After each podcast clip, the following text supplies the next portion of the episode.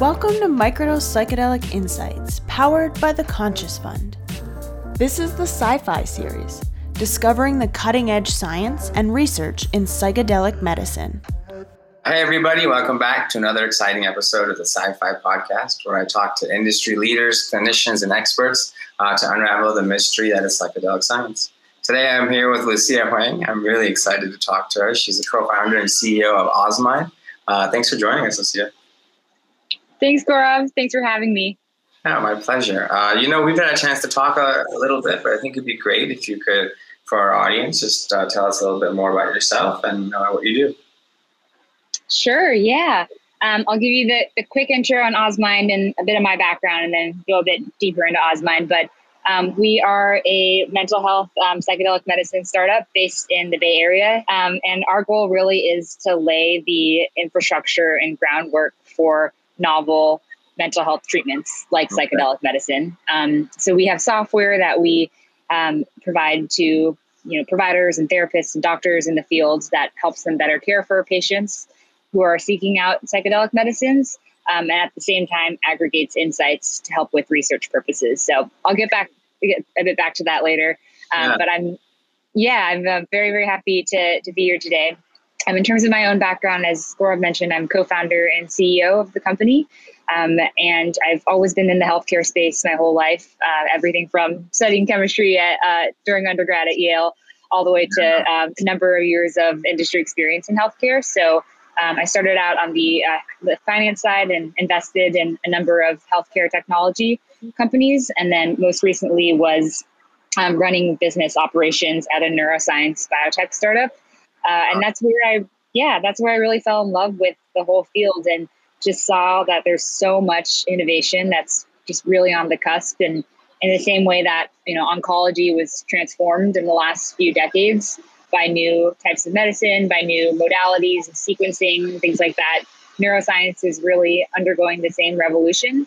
Um, and so I, when I was at business school a couple of years ago at Stanford, I met my co-founder who was at the med school at the time, and we both bonded over our excitement for where neuropsychiatry is going, and also our shared mental health journeys. Um, everything from from being raised in households where it's highly stigmatized to um, having yeah. friends and family who've been severely affected by it, um, and are just really excited to be here to really build build out the infrastructure to help this field succeed. Oh, it's really fantastic. You know, it's interesting yeah. to see all the different moving parts that are a part of the psychedelic renaissance, you know, and uh, obviously the drugs that need to be made, there's a therapy and the modalities, mm-hmm. what that looks like. Uh, and then, of course, digital therapeutics and uh, the infrastructure as far as software goes. And I think that's really, really exciting. Uh, can you tell us a little bit more about how you got into and into all this, and then after that, maybe talk a little bit about Osmind and what you guys are, you know, up to right now. Yeah, for sure. Yeah, so um, as mentioned, you know, I was working at a neuroscience biotech startup before, and the company was using AI for target discovery, so finding new genetic targets to better create like smarter um, therapeutics that would help with neurodegenerative diseases, and really made me realize that there's just right so much innovation, so much um, newness that's actually going on in psychiatry in a field that was like, really dead for a couple of decades. Um, and so I began to follow the psychedelic medicine movement and um, had my own experiences with some of the medicines and just realized that like wow like this could really transform the entire way that mental health works rather than a patient having to take a pill every day and that pill oftentimes doesn't even work well for them or pr- providers not knowing what works best for different people and the in- individual like we can actually come at it with a much smarter much more data driven approach of having therapies that are more curative in nature uh, and, and not just the pill that you take every day and actually being able to target um, treatments based on an individual's background or medical history or demographics. So that's kind of what got me interested um, yeah. mm-hmm. Yeah, no, that's really exciting because for the same thing, I think that really intrigued me is the evidence-based approach that we're finally taking. You know, it's uh, the efficacy of SSRIs and things of that nature are just so poor. You know, and, and what's so fascinating about psychedelic medicine, I remember that Hopkins study that just came out saying that yeah. psilocybin was four times more effective. What it does, it, you know, in the amygdala of the brain, like SSRIs usually reduce activity there, so they kind of shield you from right. negative emotions and the stuff. Right, the anhedonia, right. Exactly, you know, and like, so then you'd have to keep taking that every day, you know, um, right. because it's just a, it's just a band-aid. Um, they found with the psilocybin, it did the opposite, increased activity in that part of the brain. And right. it, it allowed patients to face those fears and then overcome them and, uh, and so you're right, it is curative in nature and it's very exciting. And I, you know, I look forward to drug policy uh, aligning finally with science instead of being diametrically opposed to it. Uh, so yeah, that's, that's all. Completely. Tell me a little bit more about Osmind and uh, what you guys are up to right now. Yeah. Yeah, no, I, I completely agree with you. I think like there's, this is a paradigm shift that's underway and it's really an all hands on deck movement. You know, it's not just the drug companies like you talked about, it's policymakers, it's tech people, it's everyone like really needs to get behind the effort. And so for us, like we kind of see ourselves as doing the the not as sexy work of building mm-hmm. that ground layer infrastructure to allow like the better development of therapies and the delivery of therapies too. And I think those are two really important pieces and not everyone is focused on both. So in terms of the development, you know, there are so many new therapies that are currently in the works and there really is just a lack of data of how these therapies work in the real world. So, for example, you know, we have um, a ton of practices that we work with now as part of our electronic health record software, um, and we can aggregate information on how the therapies are working for different patients and be able to do things like help a biotech company better design a clinical trial. Like, how can we subtype a patient population and predict the best response? So that this drug has the best chance of getting to market and to helping as many people as, as possible. So I think on the development side, there's a lot of really interesting things that can be done with data. And then on the delivery side, in terms of the practitioners who are doing the hard work of actually treating patients, there's no software right now also that that helps with that at all. And I think right. legacy software is meant for people who are trying to bill insurance for as much money as possible or are meant for like clunky, you know, hospital systems and nothing is nimble and suitable for the workflow now of practitioners who are in the psychedelic medicine field. So our electronic health, word, uh, health record software is really meant to serve that. And we launched it last year, are serving about 160 practices around the country now. Um, so the, the largest provider of software in this space by far. Um, and really just helping to, to reduce those administrative burdens. I think a lot of these practitioners are going to have to face the American medical system as reality. And uh, rather than running away from it or being scared of it, we want to make that easier for them. So dealing with how, how to see patients and manage them better, um, but also working with insurance companies and um, dealing with the FDA, like REMS protocols. Those are all things that we're thinking about to help smooth out the delivery of these therapies. Wow, that's amazing and so important, you know, uh, because there's just no way we can effectively go about this uh, without having a very advanced and complex uh, and sophisticated system to manage the, data. You know, uh, and one of the things I think we talked about in a previous conversation that I mentioned Epic. You know, is, is what they're using uh, right now. And so, uh, yeah. yeah, how does your uh, software and your program compare to that? Because you know that's kind of the industry standard right now. Yeah. Oh man, it's pretty different. Yeah. um, so Epic is the most, uh, it's the largest electronic health record. It's typically used in hospital settings. To your mm-hmm. point, so if you've ever gone to a hospital or like a big system like Kaiser or something, then your doctor is probably using Epic, and they're probably just staring at their computer and not actually looking at you when they're treating you and seeing you. Um, so I think that's the number one thing is that we're trying to make a system that's much more nimble and user friendly and doesn't just suck away time from the provider and destroy the provider client relationship. We actually want something that will supplement and and bolster that. So one really unique part of our software is that there's an integrated patient engagement app as well. So it's not just in the provider side, but patients get a mobile app that they use throughout their whole care journey. And that allows them to journal and to um, reflect on their psychedelic treatments and experiences. It allows them to report outcomes back to their provider so providers can track how they're doing and track the efficacy of their treatments. Uh, and it allows them to, to do administrative things too, like helping to get some level of insurance reimbursement for their therapies. Uh, yeah, that's fantastic. And I like how you talked about how this will connect the patient and the doctor more than having the doctor just stare at a screen, you know, um, because yeah. that really a relationship is really important, you know, and uh, anything we can do to uh, facilitate a, a, better connection there, I think is really is really important and imperative. So that's that's great. Yeah. Uh, I'd love to know what you're most excited about moving forward, you know, in, the, in this industry right now. Oh my gosh, so many things. um, you know, I think what we are really excited about is the convergence of psychedelic medicine, which I think a lot of people still feel is somewhat fringe um, with like mainstream psychiatry. And I think we're seeing more and more that the fields are colliding and that psychedelics are becoming mainstream and part of clinical care delivery. I think a lot of traditional healthcare, like say, you know, the APA, like Psychiatry Association, like don't, don't officially endorse ketamine, for example. And there's a lot of politics that goes in that. But the more evidence that we can show, the more data that we can collect, the more we can prove and wash away the stigmatization. So I'm really excited for that to start to unravel. And I think with MAPS um, completing its phase three trial soon, um, obviously Compass and a lot of other companies focused on psilocybin, like these are only just begin, going to become part of like sort of a, a practitioner's clinical arsenal. And I'm really excited to see that just be the norm rather than something that's kind of like weird or out there.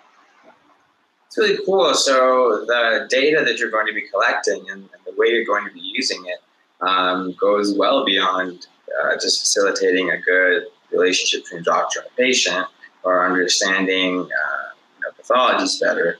Uh, we're talking about you know reducing stigma and even changing public policy. Uh, so that's yeah. Really, that's some pretty meaningful and powerful stuff. yeah, it's not the easiest. Like for example, actually, just earlier this week, we not, uh, announced the launch of a task force that we're on to help with um, insurance coverage of ketamine. So folks might know ketamine is an FDA approved anesthetic. So it's been around for many decades, used in the operating room. But um, just a couple decades ago, people started to realize that it's effective for mental health and pain conditions as well. So it's been used off label um, and like has shown to be like highly effective in patients who have, especially those who have failed multiple conventional therapies. Uh, and so you're seeing a lot of practices pop up that are, are really helping patients that have not found help before at all but unfortunately, insurance companies don't cover it because it's considered experimental use. It wasn't officially FDA approved for depression or for chronic pain or anything like that.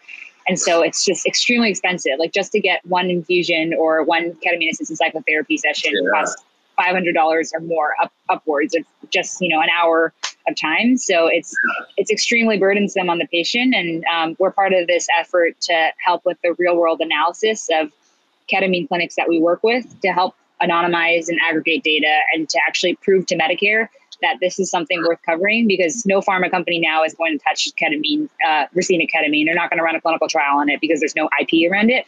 But we're, we're hoping that like with the data that we can collect, we can show Medicare that this is something that desperately needs to be covered to help patients and to make things more affordable. Um, that leads me to a couple of questions or a comment and a question. I, I, totally agree about the ketamine thing. I think it's been the Trojan horse for psychedelic medicine because yeah. it's been in clinical practice for 50 years or more. Right. We, we know it's safe. We've been using it uh, in, in practice. And so, and now all of a sudden, hey, it has these psychedelic properties, you know, and it helps patients in this sort of uh, setting where we can imagine or visualize adapting that similar setting to other psychedelic substances as well. Right, so, uh, right. Uh, ketamine has definitely played a fascinating role in that regard. And um, I guess the question I have for you then is what about Spravato? Uh, are insurance companies covering that? Oh man, yeah, that's a really great question. that's a thorny one. Yeah. So for those who don't know, Spravato is uh, um, it's S-ketamine, so it's the L, uh, yeah, an, enantiomer of ketamine, like part of racemic ketamine, and uh, Johnson and Johnson was get, able to get novel IP around that because it's considered a different molecule. So it was approved two years ago as actually the first new class of antidepressant in many decades, um, which is exciting. But the controversy is, is that many people don't think it's as, as effective as racemic ketamine, but because it's considered a new molecule, then insurance companies will actually cover it. So they are covering it. Um, I think it's been a bit slower of a rollout than Johnson and Johnson had hoped, um, but they are covering it. I think, you know, it, it is tough because you have racemic ketamine as such a powerful alternative. Um, and because of our nuances of the healthcare system, it, it, it's harder to get insurance coverage. But I still think that Spravato being out there is a good thing because it is paving the way for future psychedelic therapies. And it's showing like the mainstream that it's okay that this drug has dissociative effects. It's not scary. It's a good thing. It's actually like potentially like has healing powers given the neuroplasticity. So I think in terms of just breaking down the barriers, it's still good that it's as out there and it's getting covered by insurance. And I can only hope that the same thing happens with racemic ketamine and future psychedelic therapies as well. Absolutely, especially uh, ketamine infusions, because as effective as Spravato may be um, for you know acute su- suicidality and uh, you know, patients with severe depression, um, right. bioavailability is a tricky thing with ketamine, and you right. can't beat uh, 45 minute to an hour long infusion in an office. It's IV where you just get the full, you know, dose. you don't have to worry about uh, how much gets up your nostril or lozenges or whatever. You know, there's a lot of different ways, and we find that we're struggling with that. And so it's tough. It's tough to it's tough to be like to understand that while this medicine may work for a lot of people, but we have all these hoops to jump through.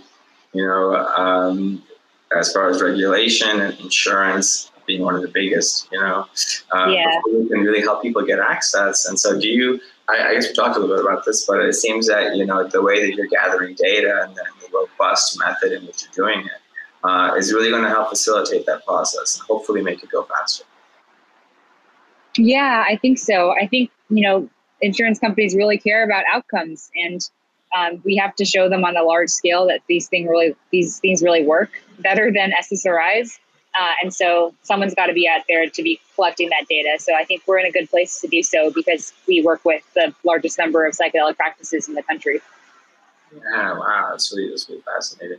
Um, yeah. Okay, maybe I should have asked this before. I asked you what you were excited about in the future, but I'm curious uh, for how long you've been in the field. Uh, how have you seen things change? know, and uh, what's been some of the biggest changes that you've seen, um, both in your field as far as digital therapeutics, but also just in the world and, society in general? Oh man, yeah, I think it's really interesting. Um, you know what the whole world has gone through with COVID and how that's changed our healthcare system quite a bit. Um, and I, I think this kind of really makes me think about like how is it that we make a lasting impact because I think there have been two trends that have jumped out at me over the last, say, half year, a year or so. I think one is, I think, and I think they both kind of revolve around hype. I think there have been a lot of new businesses that have popped up in healthcare that have really taken people by storm, but I question how lasting and durable they are. So, for example, companies providing like telemedicine, talk therapy, like really important. I think you know more the more mental health companies, the better these days, but like what's going to happen after COVID when people probably want to go back to see their therapist in person? And does it make sense for these companies to be raising hundreds of millions of dollars to address uh, a patient population that, again, it's important, but it's kind of really just the tip of the iceberg. So right. I think that's one thing that I've been thinking about a lot. And as it relates to psychedelics, I think we kind of see a similar trend of there's been a lot more interest in the past year or so from uh, traditional Silicon Valley and the mainstream um, like, you know, Peter Thiel is really interested now in the field, and Compass had a really successful IPO. And again, all that is great. I think this is really important, but I think we also have to think deeply about like what is going to be make a lasting impact in this field right. and that can survive beyond just an initial wave of interest. Yeah, absolutely. And I think we're doing a lot of things, well, we are doing a lot of things differently this time than we did in the 60s and the 70s when we tried to make this happen. And Sandoz was just giving away acid for free to everybody, you know, like, yeah. Uh, I think the clinical and uh, yeah, the clinical approach that we're taking uh, is really important. I personally do believe there is room for psychospiritual growth and for people that don't have mental uh, necessarily have mental health challenges to be able to use these medicines to uh, expand or grow their consciousness or spirituality, whatever. But but I think for right now, it's really important that we're taking the approach we are, and that we are focusing on the medicalization of these drugs. You know, and mm-hmm. interesting. Uh, you know, I write a column every month for Microdose called "Psychedelics versus Cannabis." Oh, interesting. Yeah, yeah, always interesting to draw those. Yeah. You know? Yeah. Uh, I think I think there's a combination of things. The entourage effect of cannabis made it very difficult to mm. isolate one compound, like THC alone. Um, like uh, Marinol wasn't that effective, and I guess CBD was the only one. Now we finally have like Epidiolex, you know. Um, but otherwise, we don't have a good understanding of the endocannabinoid system. It's still not taught in medical school, really. And so, what are we going to do with it? You know, versus uh, we do have a very good understanding of the serotonin system. And mm-hmm. these drugs, even though, for example, mushrooms have so many alkaloids, uh, you can take the psilocybin out, make some synthetic psilocybin, and still get amazing. Mm-hmm uh, so from a nerdy pharmacological standpoint, I think that's really interesting as well. You know. Um, yeah. But yeah, no, that's uh, that's really cool. Uh, we're kind of drawing to towards the end here, and, and I wanted to ask you. You know, I give all my uh, all everyone in my audience the last word. Uh, if you have a message, if you have a comment or something you wanted to share with uh, everybody, I would love for you to do that. But the mic's all Yeah, let me think on it for a couple seconds. Sure. yeah, I think kind of a, along the previous point of of sort of building lasting impact. Um, you know, we're trying our best to do that, and and time will tell if if we are able to. I think from a personal level, like definitely encourage everyone to really think about about lasting impacts and uh, I talk to so many people who are in more conventional industries and who are really passionate about psychedelic medicine and are just about there to take that leap of faith and to dive head in. And I would just encourage people to to totally do that. I think like this is a trend and a, a wave that's not going away with psychedelic medicine converging with mainstream mental health and psychiatry, and we really need all the brightest minds out there to help.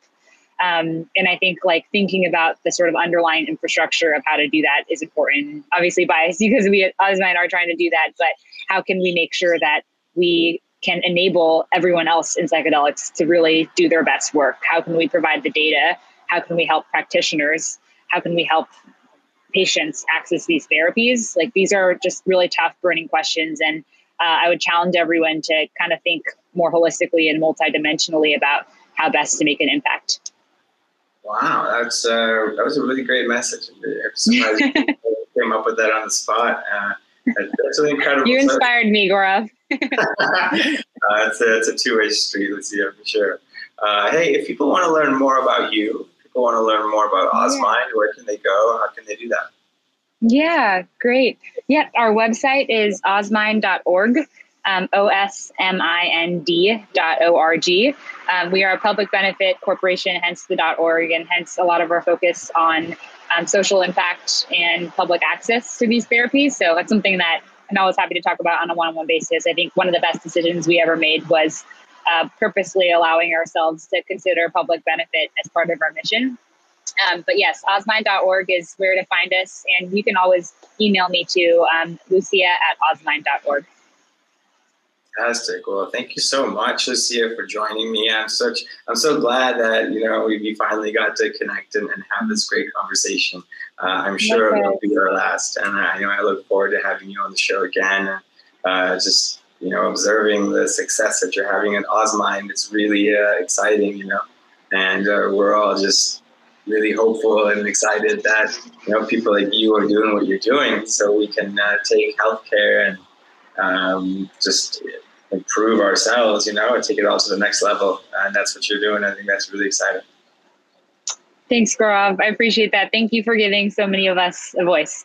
Oh, my pleasure. Uh, well, have a great time, Lucia. And uh, thank you so much, everybody. This is another episode of the Sci Fi Podcast where we talk to leading industry clinicians, experts, and leaders uh, to unravel the mystery that is psychedelic science. I was joined today by Lucia Huang, of co- the co founder and CEO of Osmind. You can find the show on Spotify, iTunes, and YouTube. Please leave a review. That would be fantastic. And we'll see you all next time. Thank you. Thanks for joining the Sci Fi series brought to you by Microdose and the Conscious Fund. Visit our website at www.microdose.buzz.